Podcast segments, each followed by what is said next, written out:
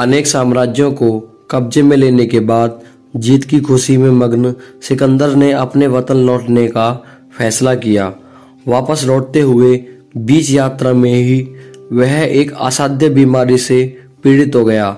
हालत इतनी बिगड़ गई कि जान का बचना मुश्किल लग रहा था और तभी सिकंदर को यह एहसास हो गया था कि अपनी माँ का मुँह देखने की तमन्ना पूरी होने से पहले ही वह मर जाएगा।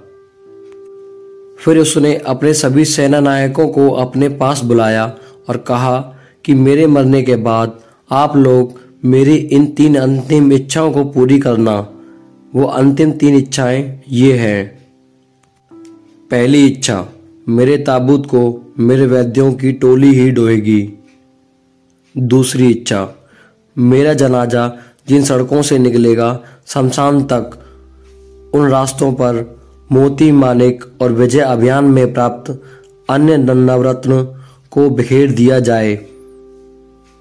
तीसरी इच्छा, मेरे ताबूत को इस तरह बंद किया जाना चाहिए कि मेरे दोनों हाथ बाहर झूलते रहें।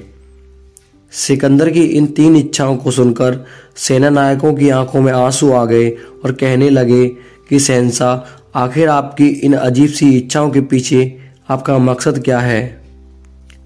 तब सिकंदर ने कहा, मैंने जो तीन इच्छाएँ पूरी करने को कहा है, वो वास्तव में इच्छाएँ नहीं, ये वो महत्वपूर्ण सबक हैं जो मुझे ज़िंदगी से मिले हैं। और इनके ज़रिए मैं लोगों को समझाना चाहता हूँ कि चाहे जितना बड़ा सम्राट हो, उसके वैद्य उसके प्राणों की रक्षा नहीं कर सकते।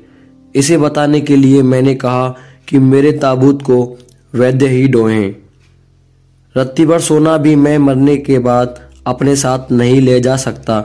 इसे समझाने के लिए मैंने रास्ते भर में नवरत्नों को बिखेरने के लिए कहा। धरती पर आते वक्त मैं यहाँ खाली हाथ आया और उसी तरह मरने के बाद भी खाली हाथ जा रहा हूँ।